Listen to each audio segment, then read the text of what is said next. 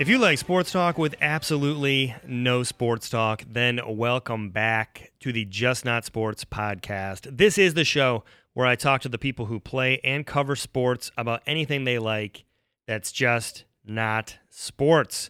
I am your host, Brad Burke, coming to you from Chicago, Illinois, a very hot, very humid Chicago, Illinois, basking in the reflected glow of the U.S. women's national team's victory. Thanks to all who tuned in to my my throwback show heading into the finals last week, uh, where you know, we kind of revisited some interviews we had done with Megan Rapinoe on her love of fashion, with Becky Sauerbrunn, two-time guest. We threw it back to her first appearance, where she talked about her love of sci-fi, books, movies, all that stuff. So fun to revisit those memories. Uh, really looking forward to having more of the U.S. team come back to the show. Uh, I've really enjoyed my conversations with them. We watched the finals in my house, decked out, wearing uh, wearing the throwback to the red, white, and blue popsicle style jerseys from a few cycles ago. I've talked about this before. I, I, kudos to Nike for finally selling the women's jerseys in men's sizes. Actually, this is an embarrassing confession A few years ago, the Men in Blazers did a Blazer Con, and they did a panel with the players. Katie Nolan hosted it, and they were flipping it over to questions from the audience, but they didn't have a mic for the audience, so everyone's just kind of sitting there. Katie was sitting there, so I just raised my hand, and she said, "Sure, go ahead." And I just stood up and I go, "I don't really have a question, but if you ever meet with Nike, tell them to start making your jerseys in men's sizes." And I immediately was like, "What? Why am I? Why am I saying this?" to this room full of people, but huge cheers erupted. Everyone's like super pumped up about it because for a long time, fans of the sport have been wanting the gear. Anyway, that was last week. Congratulations to the world champions. This is this week. And for this interview, we're going back to a galaxy far, far away a long, long time ago. You know what I'm talking about. I'm talking about Star Wars.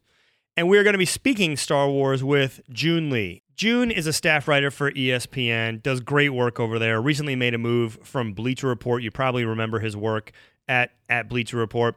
Joon is a really interesting follow on Twitter, really someone who exudes a lot of passion, a lot of personality. And we started talking about what he wanted to talk about. And he said, Look, I'm a fan of a lot of stuff. I, I, I get into stuff. I like pop culture. I've got a positive attitude about it. And ultimately, we settled on Star Wars. Now, as as chronicled in uh, in this show previously, I was a Star Wars kid growing up. Somewhere among the superfan set, although not all the way into like expanded universe books, I just kind of like rode hard for the original trilogy. We we had a VHS tape that a, a friend of the family gave us that had all three movies on one cassette. You could just pop in New Hope and like seven hours later, uh, I don't know. I don't know how this thing worked. It was like a magic VHS. It must have been like set on some sort of slow play, but that got a lot of run in my house. We watched Star Wars all the time. So, and it was interesting to talk to Joon, who who came to the movies when there were six movies around and all the re-releases and all that other stuff and and how the difference in fandom that develops when you're coming in fresh from a different perspective from a different era uh, to this kind of uh, storytelling versus myself, who grew up with the three and therefore kind of went down the familiar road of of people my age, where the prequels come out and you're just like, eh. Whereas Joon's like, no, prequels were cool. Like I went to see them in the theater. I was a kid. They were interesting. Sure, they haven't aged all that great, but I, I don't have the, the the sort of angst about them that that you might expect. And and I, I, thought it was really a, a, good interview to get someone else's perspective on on how they found the you know how they found this universe, what they like about the storytelling, favorite moments, and then we get into the merch. Joon is a uh, burgeoning collector of Star Wars memorabilia, so it was fun to talk about what items is he interested in. Like, is he a completist? Is he more of a, a style over um, over volume type of collector? And and what's his ambition for for growing that out and building that out? So get your lightsabers ready, get your popcorn ready. We're talking Star Wars, and then stick around after the interview. I will be back to distract you.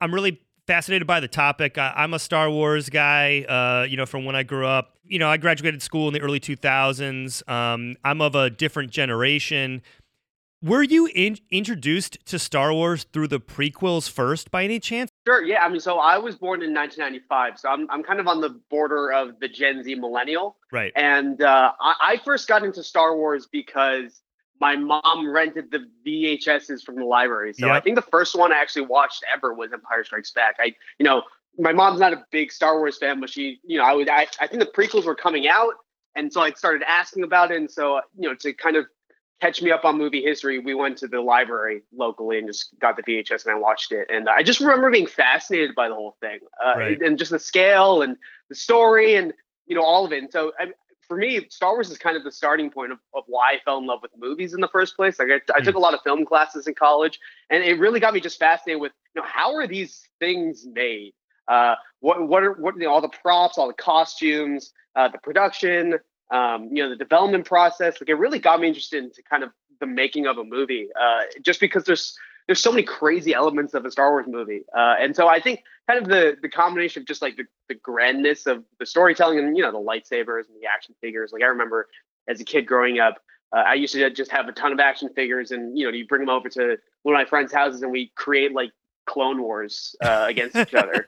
We have like well, we have like Qui Gon Jinn fighting against like you know Ben Kenobi from the from the originals. Right. Like, you know, we just you know have fun and throw around, and you know you I think everyone pretends to do lightsaber duels on the playground at some point in their life. Yep. Um, so it's, you know, it's a combination of all those things, and of course the prequels kind of just uh, propelled that, just because you know those are the first ones I saw in theaters. Uh, I think um, I think I saw Attack of the Clones was the first one I saw in theaters. It was uh, I, I went with my uh, my friends for their birthday, uh, and huh. uh, you know I was in like second grade, so it was just like a you know a bunch of lights and guns and stuff, and so I had a good time. Um, but uh, yeah, that's kind of that's kind of where it all started, I guess. That's fascinating to me in that you know, as someone who I was like high school age when the prequels came out, and I had grown up in the '80s, early '90s with like you know them on VHS. I remember going to like the re-releases in '97. Um, you know when they put the the movie the originals back in theaters with like the changes Lucas made. But mm-hmm. I never, I was too old. Like the prequels were just sort of a cranky experience. And I've softened on that as I've gotten older and less precious about fandom. And as we've seen the toxic types of fandom now that, um, that I think are counterproductive. Yet, uh, just the idea of kids like playing Attack of the Clones seems so foreign to me just because of the age gap. And yet I find it, I, I, you're right. Like that movie would be just a blast if you were young. Like, kind of give us a sense, if you don't mind, of of how you sort of order and rank like the, the, the films and, and and do they end up kind of grouping together as clusters or or not? Um, I think the prequels actually generally cluster towards the bottom, uh, just yeah. because like as as like an adult now and watching them as like movies and like wanting the story out of them, like I'm not the biggest fan of the story, but like I I love kind of the vision of the prequels. It's just like I, am not the biggest fan of the execution, you yeah. know, as an adult now. Um, I I personally love the sequel trilogy, um, and uh-huh. I'm so interested to see how it's going to you know end up uh, with the Rise of Skywalker. But I don't know. I I uh, I feel like I personally don't. I have a nostalgia towards the originals just because like they're the originals, but I don't hold them as preciously as I think a lot of the you know the older fans do. Just because like for me, I like as I've become an adult, I've just had nine Star Wars films, right? right. Like I'm 20, 24 years old. And at this point in like the Star Wars fandom of a lot of people, like they only had three films, and that was the case for an extremely long time. And I was, I've been fortunate enough to grow up in a time where I've had the opportunity to not only see you know potentially nine Star Wars you know saga films, but I have you know Rogue One and Solo and everything else that's going to come afterwards. So um, I don't know. I I just kind of I don't really think too hard about it, and the ones that I enjoy, I enjoy, and like the rankings change all the time. Right. I, I think I saw on Twitter you'd said Last Jedi was your second favorite at, at one point. Um, I, am a I'm a fan of Last Jedi. I, I, I really liked where it was going, kind of what it was aiming sure. for, and a lot of the set pieces are utterly spectacular.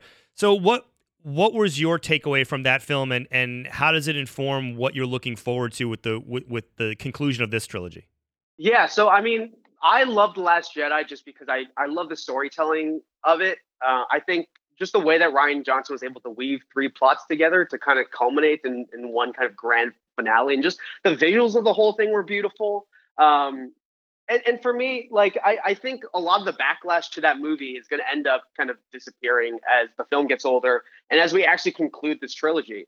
Um, it, it's such an like the cultural just kind of discussion around the Last Jedi has been so interesting, just because like I feel like it's a very generational discussion, at least from my vantage point, because everyone that I've talked to who like really really hates uh, the Last Jedi, you know, kind of held held onto a very singular a strong vision of Luke Skywalker right. um, that I think you know colors is colored by nostalgia and childhood and all that stuff. But uh, I think also ignores the fact that like people don't just stay the same their entire lives. Um, and that's kind of what I personally enjoyed about the newest Star Wars trilogy is that you know the originals were kind of fantastical in a way, and these kind of feel more grounded, at least in in, in terms of human emotion.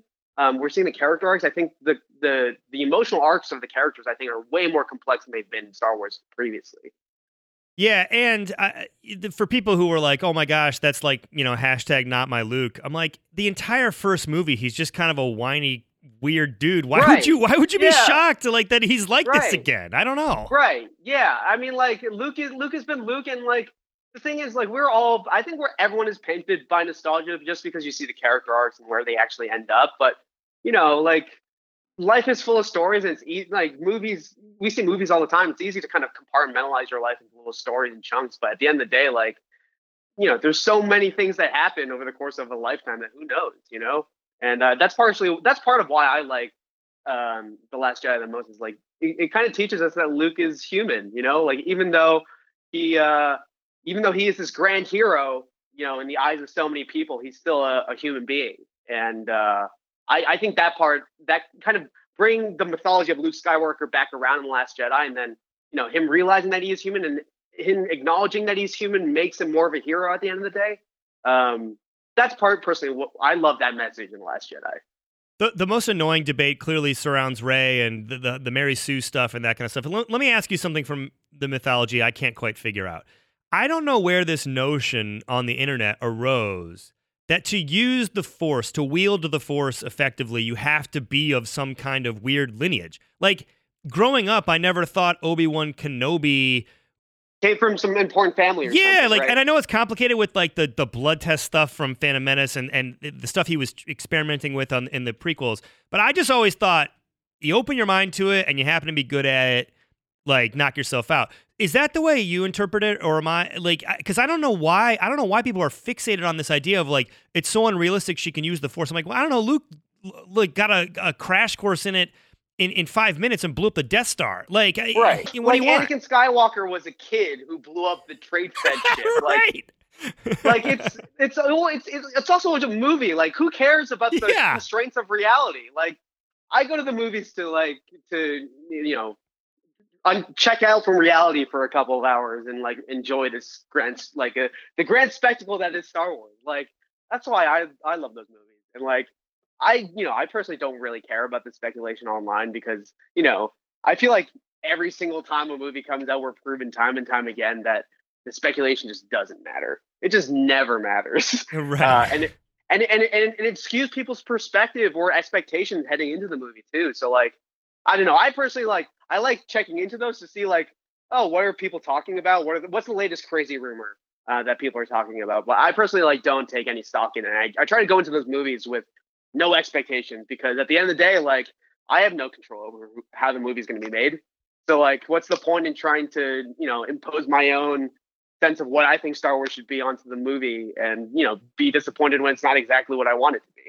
Yeah, it's funny you mentioned going in cold or or without expectations. Rise of Skywalker like is coming out in an era where it's really hard to avoid spoilers just given the clickbait headlines and you know how how quickly information disseminates on platforms.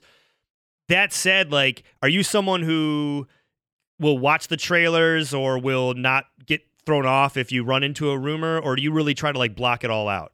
No, I I mean like honestly like I'm on all the Reddit forums like I see everything. Oh, okay, like, yeah. I'm, yeah, I'm I see absolutely everything, but I just like don't take any stock in any of it. You know, like I take it as like a mild, honestly, like amusement more than anything. Like, oh, this would be like a fun thing. Like, what if this crazy thing happened? But like, yeah, I don't actually expect any of it to ever happen. So with that said, I mean, I, we're not going to spoil it for our audience, but like, uh, clearly I've I've run into some of the like the Reddit stuff too. You know, lots of speculation. I mean, and and they've already kind of conceded they're bringing they're they're going to run the Emperor back to a certain degree, although it up for debate exactly how. The, the the initial storytelling choices that they've hinted at, um, and, and even the title, like the Rise of Skywalker, clearly they they're they're giving a, a wink and a nod to people who were pissed that Luke was killed off in the last one. The Return of the Emperor. How do you, how do you greet how they're trying to juggle the nostalgia for the originals with advancing the story forward to ultimately end this new trilogy? Uh, like, and my my honest answer is like I don't put any stock in the trailer in terms of trying to frame my expectations for the story because right. you know Force Awakens, like everyone thought John Boyega was gonna be the Jedi because he was the guy with the lightsaber, right? right? Like, like I trailers I just think are are fun for hype and nothing else because you know, when when the Last Jedi trailer came out the last time around, people were talking about, oh, Luke is the Last Jedi, and that's it. And like that was very clearly not the message of that movie, right? Like Luke says it himself. Um, and so I don't know. Like for me, trailers are fun because they're you know you get to see the first glimpses of the movie, but like I really try again, like I really try not to take any stock from it or try to predict anything off of it other than like, oh, cool, Palpatine will be in in some form, you know. Yeah, and I do think people who go down those YouTube holes, like building the mythology of it in their heads, that's where you totally. get people that get fired up about Snoke not uh, mattering much or not being the first Jedi or whatever. And it's like, who cares? No one even knew the Emperor's name, like right, in the first right, ones. Exactly, like, why are you upset? Exactly, exactly. Like, I like. Sure, Snoke was built up in the trailers to be something, but just because he was built up in the trailers doesn't mean he's actually important. You know, like if if if we'd watched the trailer for Get Out, right, and it had kind of given away the story, like what's the fun in that, right? Like, right. there's no point in watching movies if the trailers are going to give away the entire story. Well, let's talk about memorabilia because when you said we we started talking about uh, you know it's Star Wars as a topic, you said you you you do collect Star Wars memorabilia. Let me start by asking you, how do you define memorabilia? Because when I go to, I, I was kind of hunting around some sites, looking at things it seems like there's a couple different classifications in terms of just like fun collectibles, also like the autograph stuff or or pieces from sets. So what do you gravitate toward when you think about this world and the and, and what you're looking for? Uh, I personally, uh, you know, just like small things like posters and that kind of stuff. That kind of stuff is great. Like whenever the Force Friday stuff happens at Target, uh, you know, during uh during the Star Wars movie promo runs, like I always like like going over there and picking out small small things. Um, I've gotten uh, the last couple of years. I, have picked up two helmets. So I have a Kylo Ren helmet and a Poe Dameron helmet. that's um, cool. And uh, they're just like cool, like little relic decorative pieces to have. And uh, like authentic honestly, like, style helmets, or like like a uh, toy. so so the so the Poe Dameron helmet is a Black Series helmet, which is more of a toy, and then the Kylo Ren helmet is like an authentic, oh, wow. uh, like helmet replica. That it doesn't have any of the moving moving like face mask things, but it's it's awesome.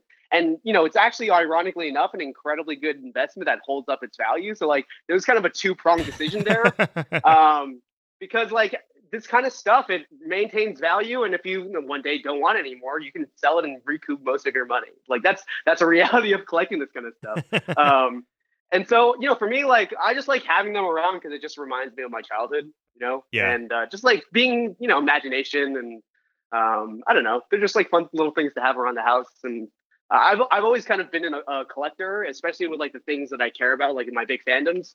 Um, and so uh, it's it's just like it's stuff that like reminds me of my childhood and who I am, and you know, hopefully, hopefully never forget who I used to be. So now, are you a and I might may not be framing this up correctly, but are, are you more of a completist, like someone who kind of gets your eye on a certain set and wants to collect those things, or are you someone who just? It sounds like you're more driven just by sense of personal taste and style.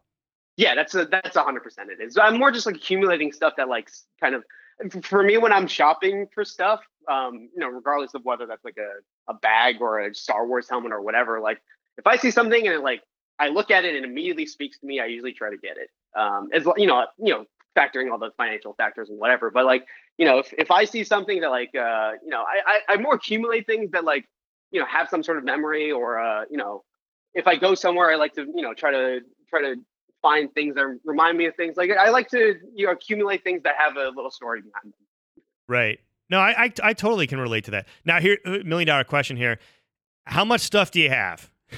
how much I, I honestly don't have that much stuff. It's kind of been a, a relatively recent development because, like, you know, up until you know, three years ago, like I was a college student who didn't have more than a couple hundred bucks in my bank account. So, like, yeah. You know, I, I have a couple lightsaber like hilts now, which are cool. I have like one of the Luke Skywalker ones and the um or the uh, you know the Anakin Skywalker, Luke Skywalker Rey lightsaber, and the Kylo Ren crossblade lightsaber. Um, and every once in a while, like my friends will come over and I'll take them out just like fuck around with them, and it's uh, it's pretty fun.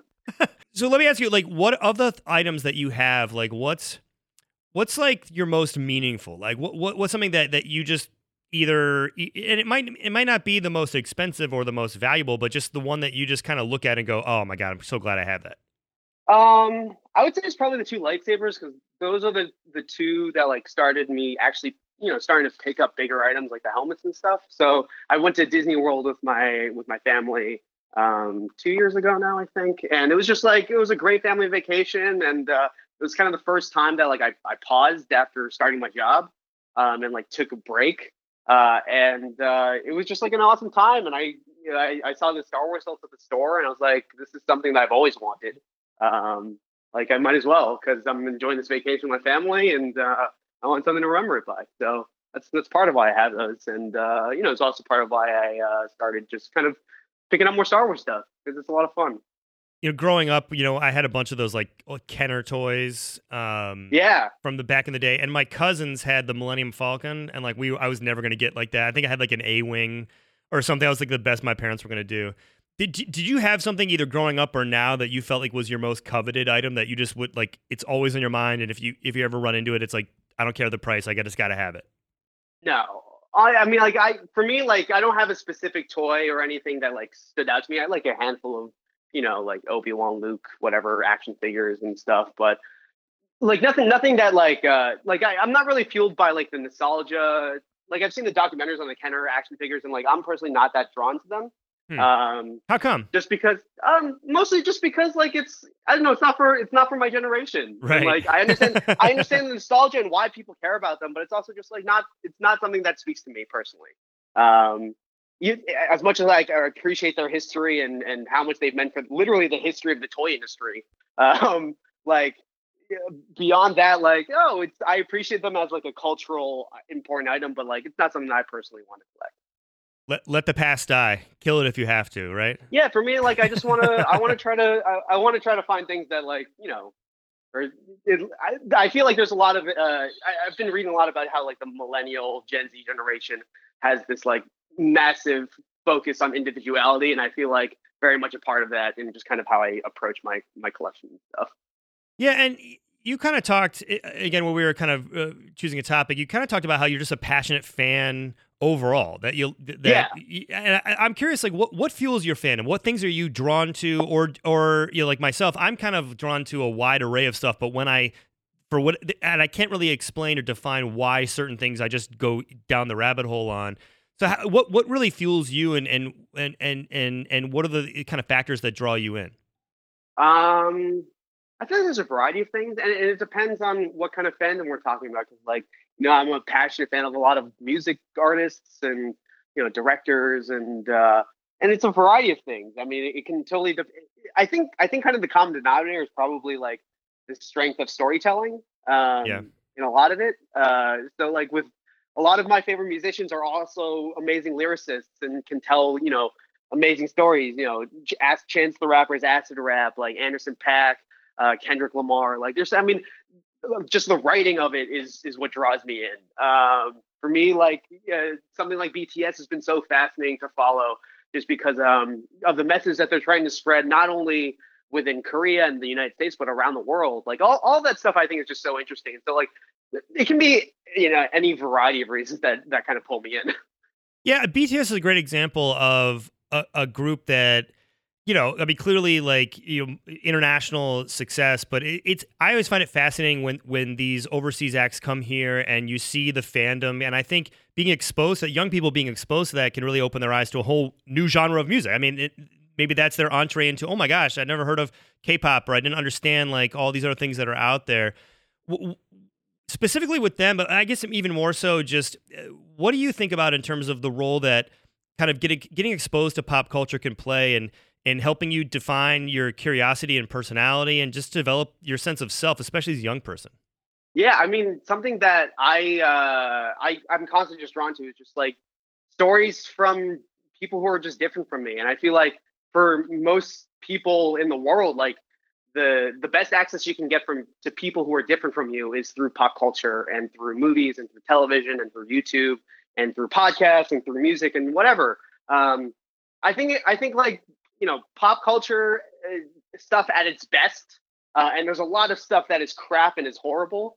Um, but pop culture stuff at its best, I think, kind of makes us realize that we're all kind of the, the same at at at at it, you know at each other's heart. Um, we're all just people, um, and then it also kind of helps us like figure out how this, at least for young people, it helps me navigate like how the world works and uh, and figuring out how to you know make sense of all of this stuff that's you know the life of a, a, a young 20 something and just trying to figure out like how to you know pay my taxes and uh, just live a live a live a put together life Totally. So as we wrap here, let me just cycle back to Star Wars. It feels like Disney is wrestling mentally with how much Star Wars is too much Star Wars. Um, now, personally, I liked Solo. Did you like Solo?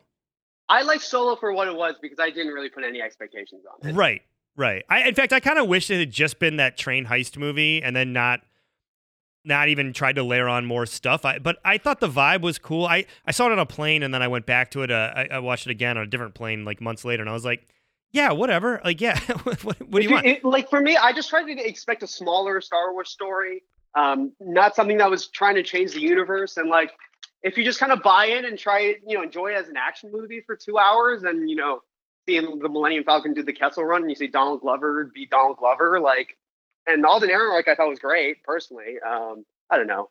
I, I, personally just didn't put too much uh, expectation on Solo, and I enjoyed it for what it was. Yeah, totally.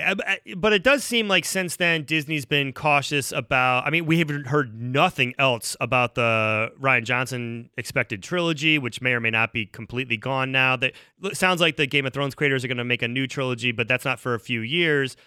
Do you are you someone who wants to see more of a Marvel Marvelification of of Star Wars where yeah sure hit me with whatever you got if if I don't like it I'll just uh, forget it or do you do you like the specialness of when these things come out there's a little bit of distance and they feel like a larger event because of that Well, something that I've honestly like begun to appreciate about Star Wars is that uh, each Star Wars movie feels very different, and like each generation of Star Wars movie feels very different. Right. Um, and, and I think the variety in that is so interesting. And and Star Wars is also like one of the only, if not the only, like major franchise. Actually, no, Avatar is technically a franchise too, but whatever. Um, when we ever get those I, films, yeah.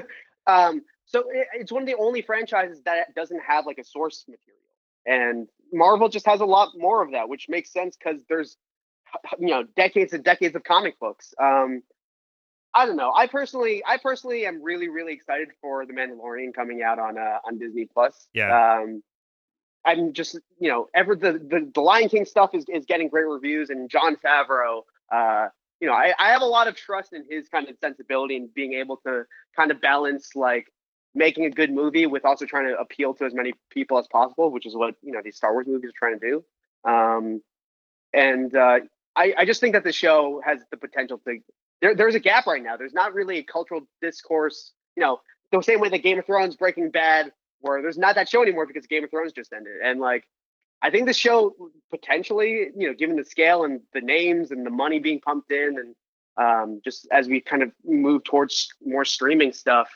this show might have a have the chance to at least try to jump into the to the race to be that next big, you know, everyone watches show.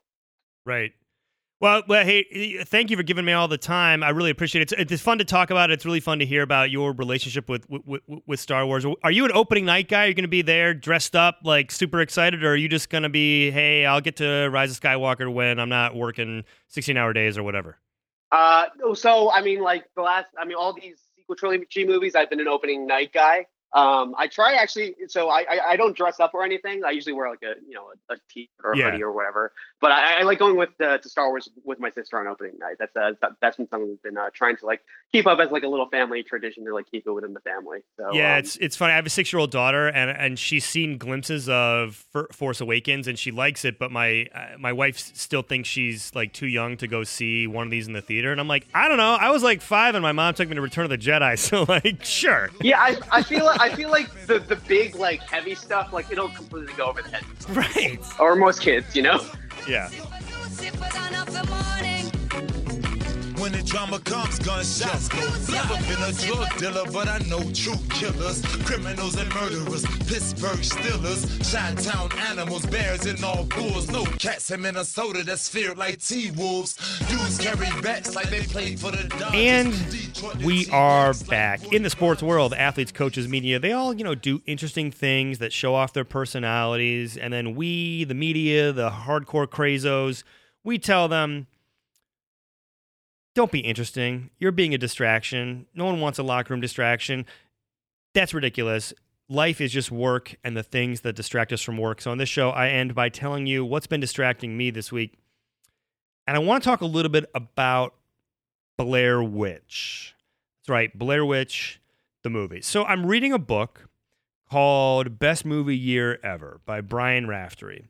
Very interesting book. Talks about 1999 as a really pivotal year in cinema for a lot of different reasons from from the you know, trends that kind of came out of it to different types of films like easy riders raging bulls like something like that where it just kind of gives you a snapshot of all these different filmmakers their motivations how they broke through that kind of stuff. It's it, it's fascinating. And shout out to uh, former guest sean fennessy from the ringer who had brian on his podcast the big picture and they talked about uh, what went into the book that kind of stuff now, one of the first chapters is on the Blair Witch, and uh, clearly everyone knows the story about that movie, filmed for for for peanuts, uh, sort of an improvisational long form trial and tribulation in the woods uh, for the actors that was just sort of like gradually kind of caught on camera. The the viral marketing campaign around Blair Witch that that really sort of invented a new way to talk about movies and and, and stir buzz uh, for an independent picture. I, I, still remember reading the print ad, I think, in like a Rolling Stone or a Maxim or something that, that kind of laid out the timeline and made me think it was real. It's insane. But I don't want to talk about that Blair Witch. I want to talk about Blair Witch 2 Book of Shadows, okay? Because that movie is batshit insane.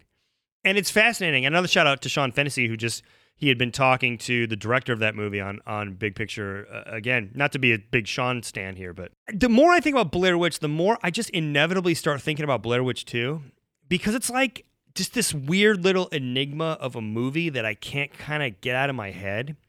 And I want to start with this. I don't think it's a good movie, but I think it's a 100% a movie that is worth revisiting to try to figure out if it could have been a really good movie.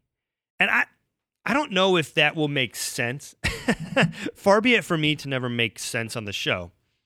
But as someone who wrote about film, you know, was a movie critic at a newspaper um, for several years, there's something to me about like the big swings and misses that films take. And, and, and, Blair Witch 2 was like the further you peel back the onion a little bit, and I'm really mixing metaphors, like big swing on the onion to peel back, blah, blah, blah, whatever the more you look into the story behind the movie, the more interesting I think it is, and the more it demands further examination. For example, director had a vision, wanted to do this like meta commentary where the original Blair Witch was fiction, but now people coming into the town and like doing Blair Witch tourism and stuff was creating a new opportunity for uh, either group psychosis or supernatural activity or whatever. I mean, it's open to interpretation.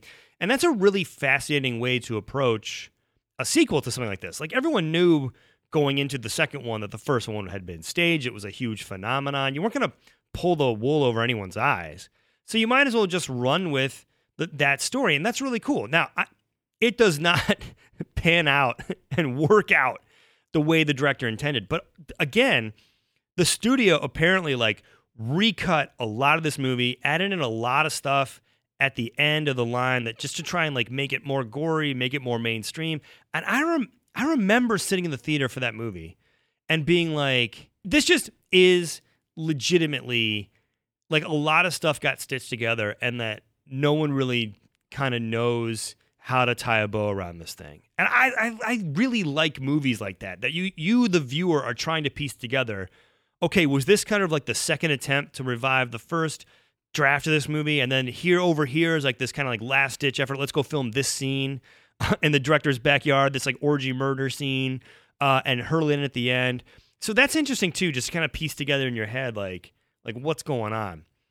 Three, there's probably never been a, gr- a greater microcosm of like late 90s, early 2000s, turn of the millennia, everything. like just these crazy characters who are just that are total cliched archetypes of a of a person that probably existed during that time, but like definitely existed in Hollywood's like in the moment analysis of what our time means. Like the the Wiccan woman who says she's misunderstood and, and witches are persecuted. There's like the hardcore goth who scares everyone and is like a badass but really has a tender heart. There's like the dudes who look like they fell out of all the CW slash WB sitcoms at once. There's like the the clothes. It it is so funny to watch this and to just try to kind of laugh at like very final destination-y too like another movie that like when you watch it and just every character is dressed in a certain way that you go man i can i could go right back to like the mall where somebody walked into an abercrombie and fitch and bought all these clothes and then went right to the hot topic and bought all her clothes and right to the whatever else. Um just utterly hilarious. Finally and one last thing for for about the film. I i really believe the director tried to weave in a lot of like subliminal messaging and imagery in the movie that doesn't work. That's like super obvious. Like literally, someone will close a door, and when the door hits a certain angle, like a face will appear, or like you'll see windows have like words written on them, and there are these weird Easter eggs. And maybe they they maybe in the moment they were building to some sort of like kind of subliminal payoff, but it, it's almost like all the stuff that like they say Stanley Kubrick in The Shining like tortured over. The fact that like you you you you lose sight of where you are in the hotel because there are impossible windows and they go in one place and then the, they, they kind of go in back another place and it's not like it was before but you really can't tell unless you're studying the hell of it. It's like that only if there was one weekend to try and come up with all the ideas and make them real. Because you can see them so clearly so you're just sitting there and you're like these two characters are talking and the word no is written on the window and maybe there's a plot device for that that I'm not saying. I haven't watched the movie itself in a long time, but maybe there's like a like a plot device that that explains that. But I'm pretty sure that was just like like an attempt at subliminal messaging. And then finally, I mean Marilyn Manson, all these other act, musical acts of that era, and. It, too much. I'm not even going to get into Marilyn Manson. Don't just, please don't at me with your Marilyn Manson defenses. I, I will listen to your Nine Inch Nails defenses. I'm just I'm, I, I do not want your Marilyn Manson defenses. So look, read the Brian Raftery book, uh, best movie year ever, 1999. Uh, pretty cool stuff there. Also, I just think you know pick out like an old movie that you wrote off at first, pop it in, and see if you know see if there's if there's some fun to be had. I i just I, for whatever reason whenever i'm thinking about blair witch whenever i see a retrospective you know it's 20 years later whenever i see a retrospective of the movie that changed the game i just instantly think I, yeah i get that story. I want to talk what happened with blair witch 2 who bought all these outfits? Who wrote no on that window? Anyway anyway that is our show for this week. Let's end with some shout outs big shout out to Joon Lee go follow his work on ESPN. Go, uh, he he, you know, I, I tracked him down right after the MLB All Star game. He was coming back from from there. A lot of fun to have him on. A lot of fun to talk Star Wars. You know, send me your rank, rank the movies and send them to me. Uh, I would love to debate those rankings. I'd have Solo higher up on my list than you probably are comfortable with, but whatevs, man. You do you, bro. You do you and uh, lots of stuff cooking. You know, we're, we're, we're hitting the summer running. I got a lot of folks that are uh, that interviews I'm taping this week and next. So gonna try to spit these uh, shows out at you fairly regularly over the summer. You know, it's yard work season. got people out there mulching, people out there uh, fixing stuff, uh, cleaning out gutters. So I want to give you some some some content for that. So follow us on Twitter, Just Not Sports, on Instagram, Just Not Sports And in the immortal words of Shaquille O'Neal, rapper extraordinaire, booty rappers, stay booty.